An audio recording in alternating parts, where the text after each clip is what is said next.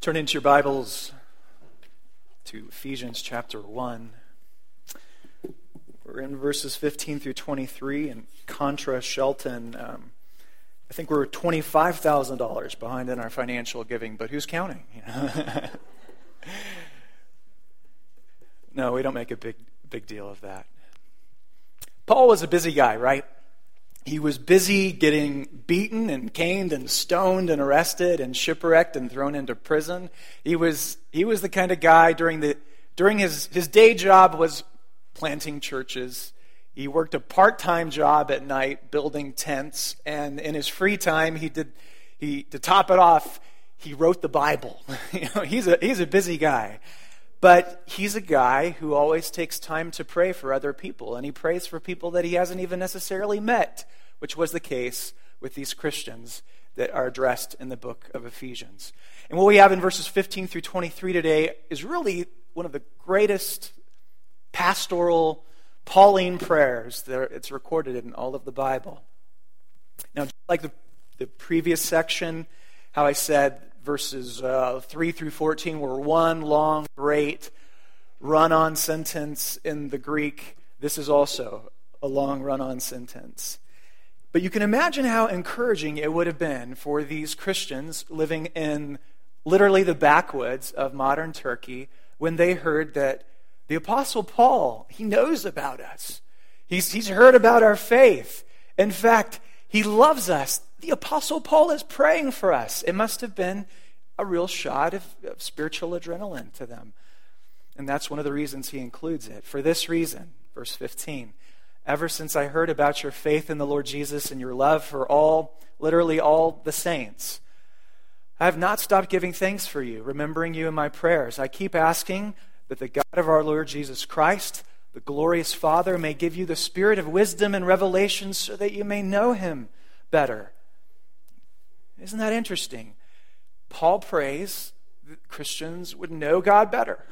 we pray that God would change our situations. Paul prays that through our situations we might know him better, that we might have, verse 18, I pray that the eyes of your heart may be enlightened, that is, your true inner self, in order that you may know the hope to which he has called you. It's a great N.T. Wright quote in the front of the bulletin about hope the hope to which he's called you, the riches of his glorious inheritance in his people, and his incomparably great power for us who believe. Now, Paul goes on to describe that power. He could have said, you know, that power is like the power of a raging hurricane that strikes the Mediterranean seacoast course, I don't know that hurricanes strike the Mediterranean, but he could have said that. He could have said that power is the power that God used to create all of the universe out of nothing, ex nihilo. But Paul instead turns to what he believes is the greatest power in all of the cosmos.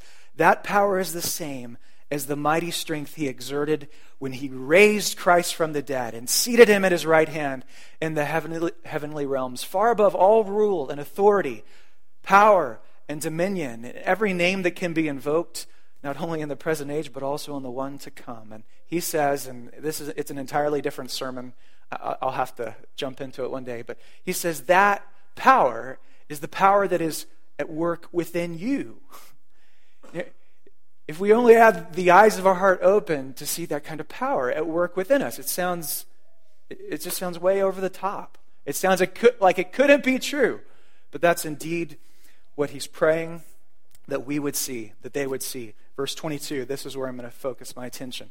And God placed all things under Jesus' feet, and God appointed Jesus to be head over the church, over everything for the church, which is Jesus' body, the fullness, the pleroma of Him who fills everything in every way.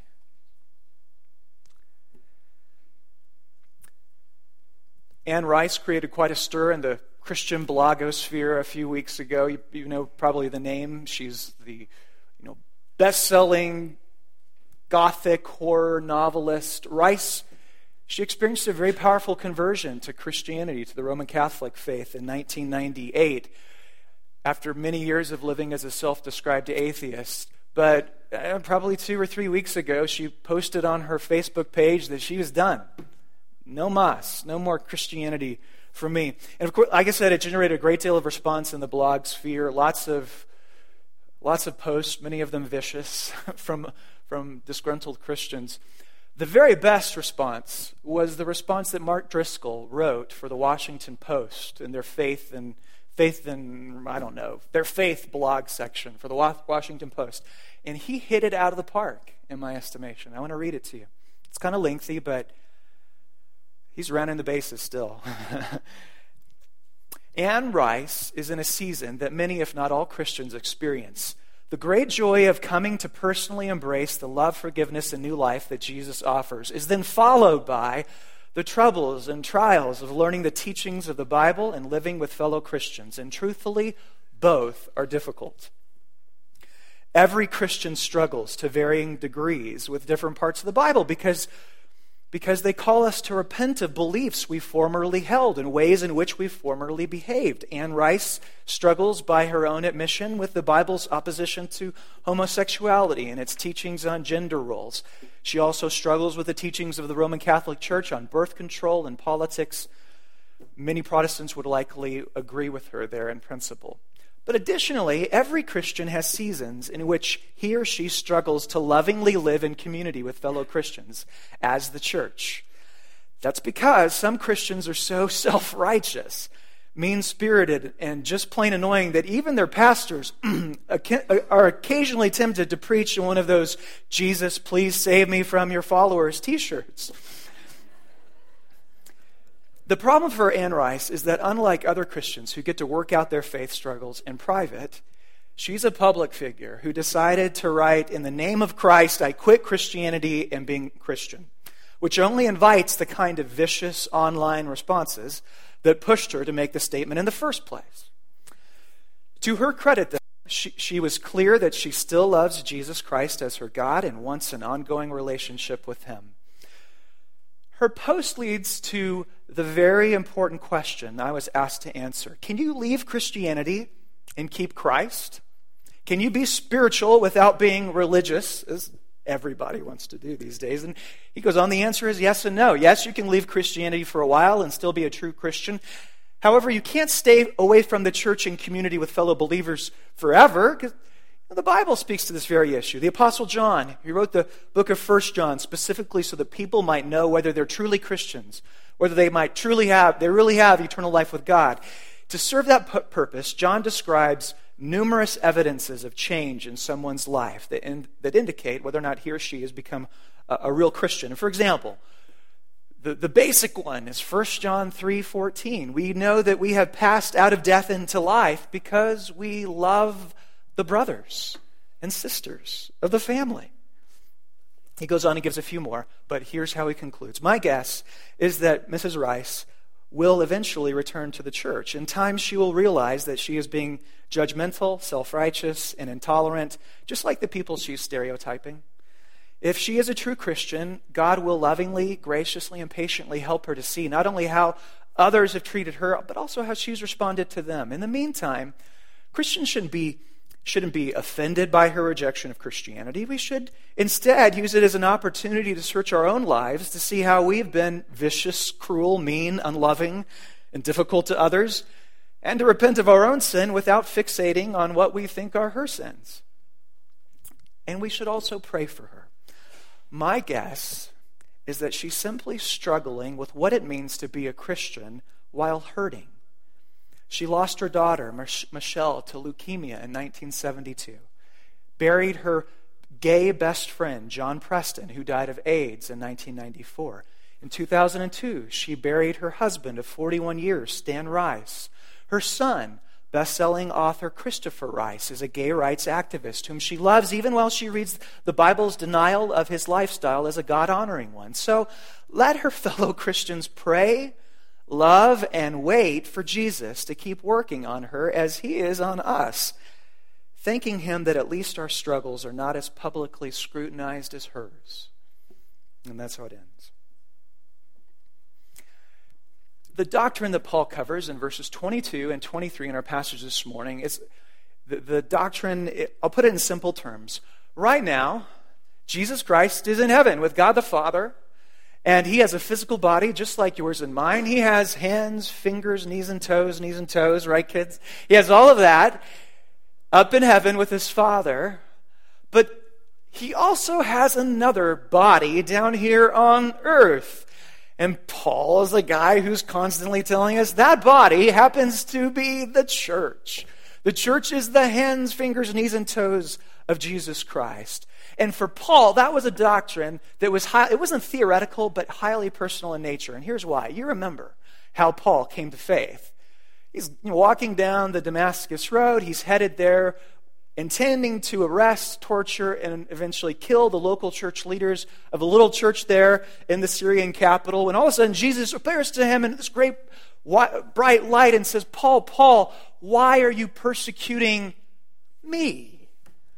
Now, why are you persecuting my people? Why are you pers-? Jesus has, he says, I have so self-identified. The very first word Paul hears out of Jesus' mouth, I've so self-identified my life with these Syrian Christians that when you cut them, it's I who bleed. I bleed. You're persecuting me. And I think that for Paul, the reason Paul is, is the great you know, pastor of the church is on that very day, the first day of his Christian life was the day that the doctrine of the body of Christ was born in his mind. What do we mean when we say that the the church is the body of Christ. What did Paul mean by that word church? Well, I think in Paul's day, church meant real people reading meeting in uh, real places, real gatherings of real people in real buildings in real time. You know, they, I don't think they had back then the doctrine of the invisible church. The, the, all Christians of all ages, everyone from, from Adam to, you know, in the future, who at all times and all places believe on Jesus, that was a concept that was developed in later theology. When people said, when Paul said, church, oh, yeah, that group that meets at the marketplace on Caesar Street. Yeah, I was passing by there one day. Apparently, they were singing some and they were reading some, but they're cannibals, man. They do some kind of weird eating ritual. And that's what the pagans were saying. Church. Oh, yeah. That, whoa, we're going to go there. They're cannibals real people really meeting, really sharing their lives, their problems, caring for each other's kids, caring for each other's mortgages, hiding with each other when, when Saul and his fellow policemen came after them. It sounds ludicrous. I know. It sounds ludicrous to say that that is the body of Christ on earth.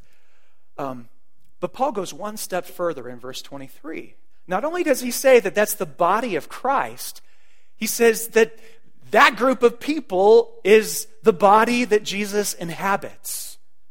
Jesus Christ did not come to save our individual souls and give us a get out of hell card free. He came to weave us into a community that is more beautiful, more sturdy, more resilient than anything we could ever be as individuals.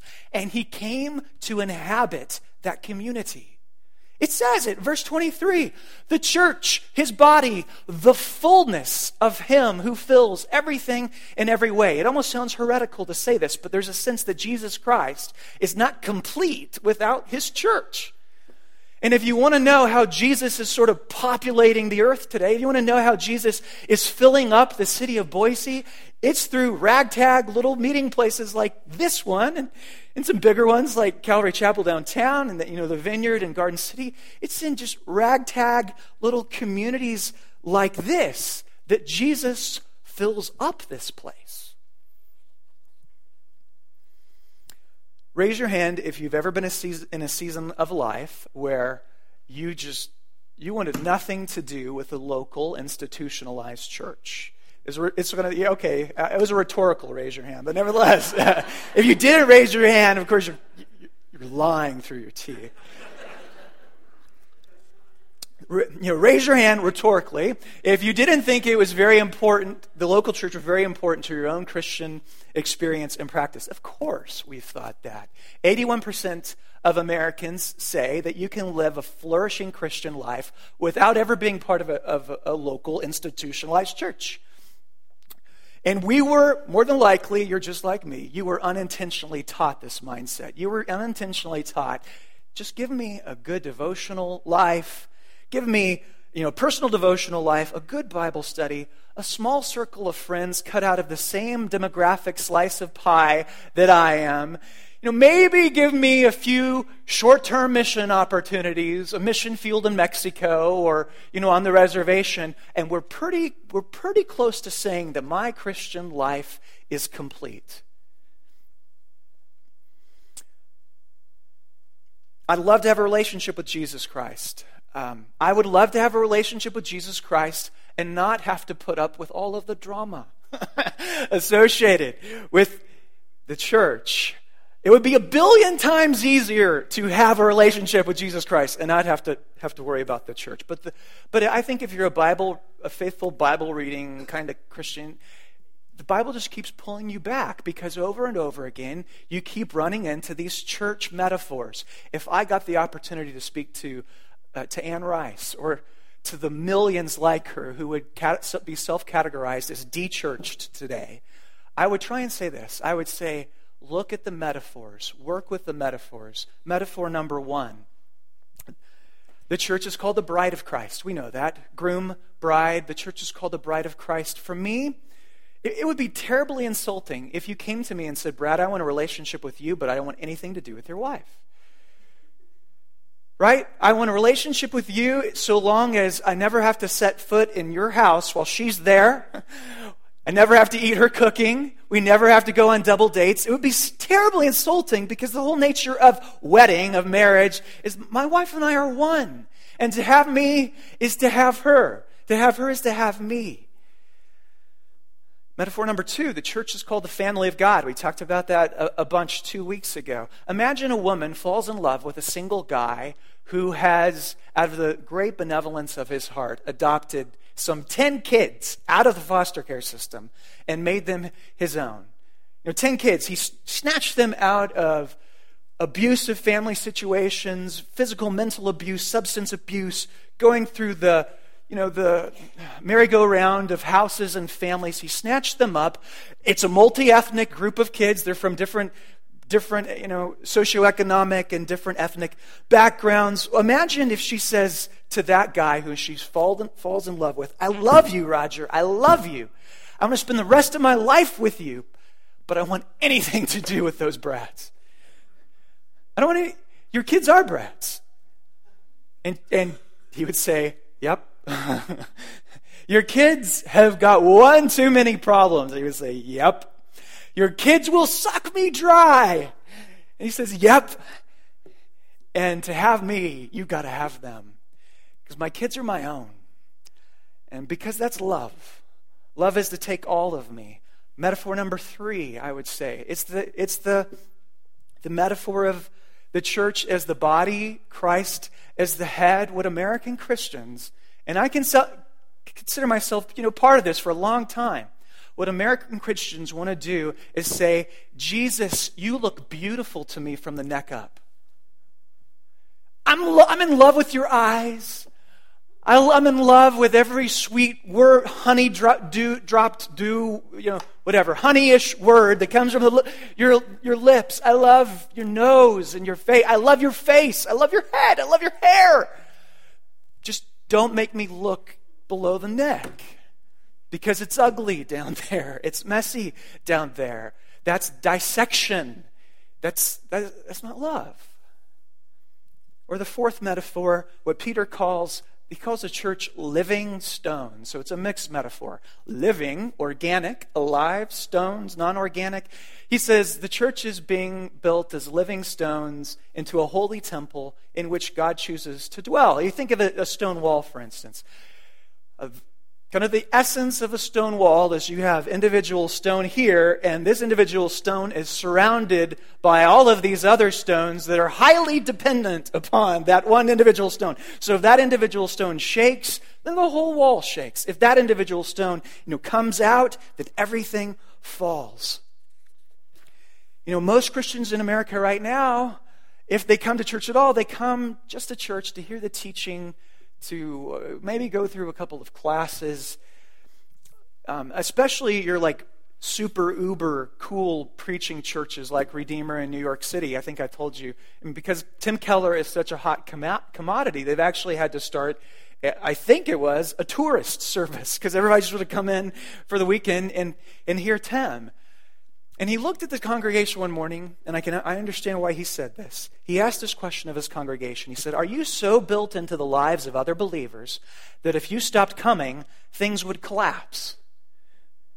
Are you so built into the lives of other believers that if you were shaking, everybody else would feel the quake? Because that's interdependence. Interdependence means that we share decisions together. We don't make unilateral decisions. You don't make your decisions alone. You share your decisions. You share your private struggles. You share your emotions. You share, you share your, your homes. You share your practical helps. To the degree, he said, that you are being built together into interlocking interdependence, that is what God chooses to inhabit. And that is how the power of the Holy Spirit increasingly comes into your lives. And I might add to that. And that is how Jesus, how the presence of Jesus will ultimately be known in this city. That's how. Speaking of Jesus, the presence of Jesus, WWJD, what would Jesus do?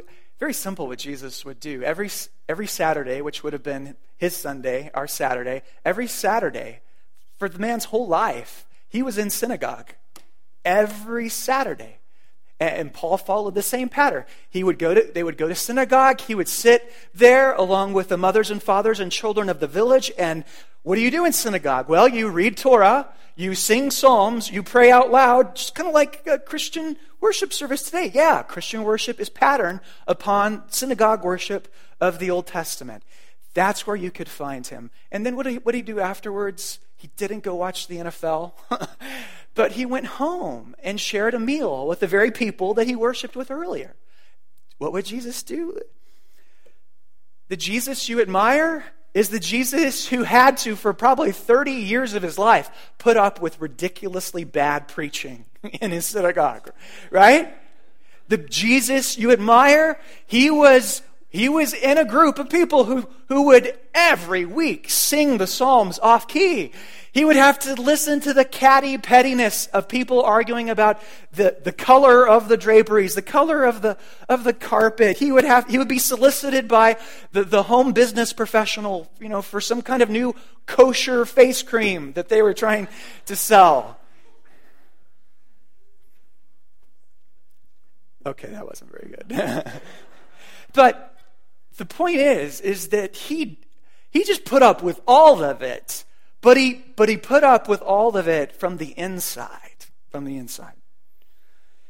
Most American Christians are not willing to put up with it from the, from the inside. I mean, our, your Christianity is wildly individualistic, and so is mine. And it's not like, I, it's not like we can be sort of really blamed for it. It's not like we set out to be total individualists. We've, we've imbibed it from our culture. American Christianity is fundamentally about you, your tastes, getting your problems fixed, getting your preferences met, getting your needs met. We come into the church, this little outpost of the kingdom of God, but we come in more than likely still wanting to provide for our little kingdom.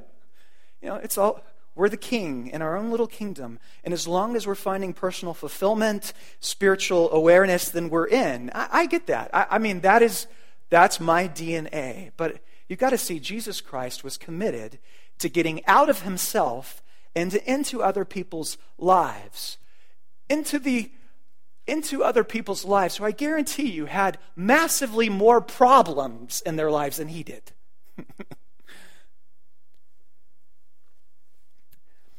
short points of application. Paul's doctrine of the church. Like we found in the book of Ephesians so far, Paul is operating on the 30,000 foot stratospheric level. He's way up there, and he's got a really high doctrine of the church. You know, he's up there say, saying, Jesus is all about my wife and I are one, and, you know, cut, cut my hand and I bleed, and my kids and I are one. And he holds the church in really high regard. Ergo, therefore, I think we have to be really cautious about the kind of criticisms that we undertake of other Christians and other Christian traditions. Um, I, when I listen to Christians ripping on other Christians, um, largely, largely out of ignorance, but sometimes not out of ignorance, just ripping on them. I wonder if they really realize that aren't they hurting Christ? I mean, isn't that didn't Christ say he was going to inhabit that community? Aren't they actually tearing him with their barbed words and the knife in the back? You know, I recognize there's a time for criticism, there's a time and place for criticism, but it would seem to me that any kind of criticism we make of the church or of other churches, it ought to be at least within the cautious, circumspect tones, the respectful tones that indicate I'm not talking about my wife, I'm talking about someone else's wife, another man's wife that I'm criticizing, another parent's kids that I'm criticizing. And you, don't, you just don't do that very brazenly now, do you? You know, at All Saints, we really try not to define ourselves over and against other churches. I mean, we purposely, I don't get up here and try to say, oh, we're not like those Christians over there who do it that way, because we love the church and we love the variety of expression in the church. And uh, we hope that even if we see their sins and see their weaknesses, Instead of pointing a long index finger at them, it will just humble us to see our own. If we happen to be more mature than the rest of them, well, it's not like we made ourselves mature, is it? It's the gift of His grace. So we try to take that, um, take that attitude. Be, be aware of this attitude. I found it myself oh, so many times. The attitude that the church would be better off if there were more people like me in it. If only the church were a little more open minded like me. Because that's always, you realize that's the parenthetical statement at the end of, of these. If only the church were more open minded like me. If only the church were more theologically astute like me. If only the church were more, more gracious like moi. you know, when we're ripping on a church, when we're ripping on the bride, usually we're being just as judgmental, self righteous, and intolerant as the people that we're stereotyping. It's always, always, always easier to live as a critic on the outside than as a participant within. Jesus Christ resisted that temptation. You must too. Number two, I guess this is number two on points of application.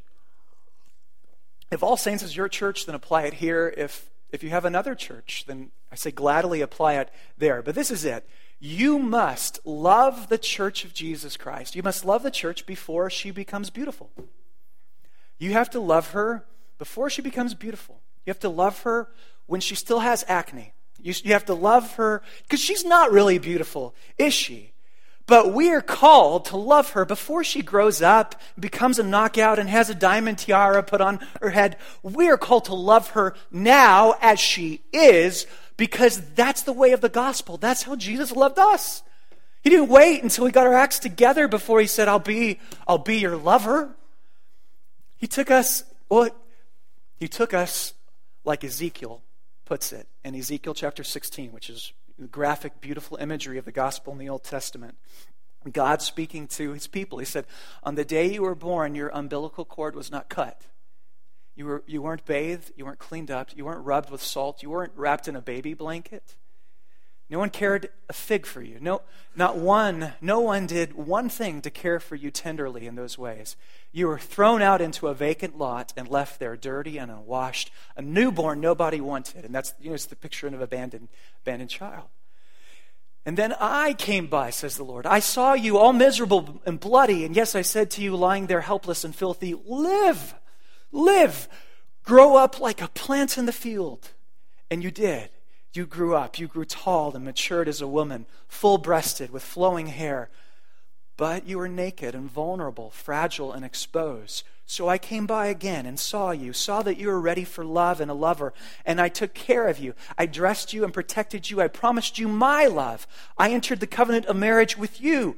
I, God, the Master, I gave you my word. You became mine. And I gave you a good bath, washing off all that old blood and anointing you with oils. I dressed you in a colorful gown and put leather sandals on your feet. I gave you linen blouses, a fashionable wardrobe of expensive clothing. I adorned you with jewelry, bracelets on your wrist. I fitted you with a necklace, emerald rings, sapphire earrings, and a diamond crown. You were provided with everything precious and beautiful. You were a queen. You became world famous, a legendary beauty, brought to perfection by my adornments. She will look like that one day. The problem is, if you wait for the church to look like that, it's going to be too late.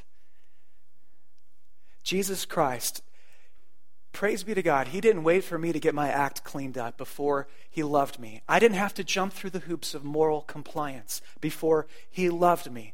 And friends, if you if your real desire is to grow into maturity as a Christian, I would assume that's most of us, right? If you really want to grow in maturity as a Christian, the way to do that is not through a maturity class. it's by loving the unlovely.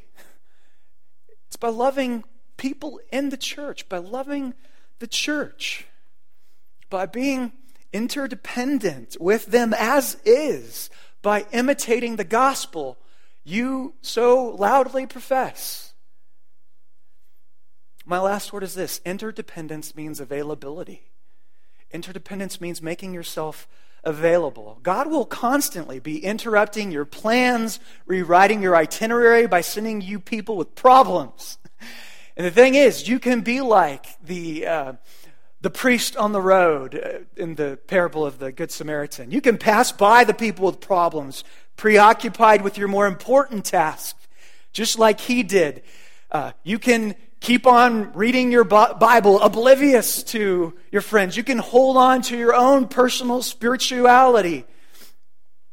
But the beginning of love, of true love, of loving a family, is being available to them, listening to them, being willing to be interrupted by them, and then acting on their behalf. Love the church. Love the church. I mean, it would be it would, it, it would be like a soldier goes off to Iraq. He steps on an IUD. He loses. He was engaged to be married to this girl before he left. And he comes back and he's in a wheelchair and he has no legs. And she says, I don't want you anymore. I love your face. I love, I love the, the beautiful parts of you, but I don't want you anymore because you don't have legs. At least because you're scarred on your arms, you're, you're scarred on your torso. Christianity doesn't work like that. The real, the real God of the Bible doesn't operate like that. That's the, you could only find that only in America, only in American Christianity. So pray with me. Father, Father, cause your church in all of her different facets and cause it to spread and grow and protect your church from attacks and reform your church where she's compromised and make her more and more beautiful and cause even cause some of us to, to see the beauty that's in her I, I, what's there it's just a lot of times in life we, we go along and it's almost like a light bulb goes off on our head and said you know there is beauty here but it was a beauty I never saw until now. Maybe you'd make that light bulb go off in some of our heads and, and give us a deep love for the church, just like Jesus has. Amen.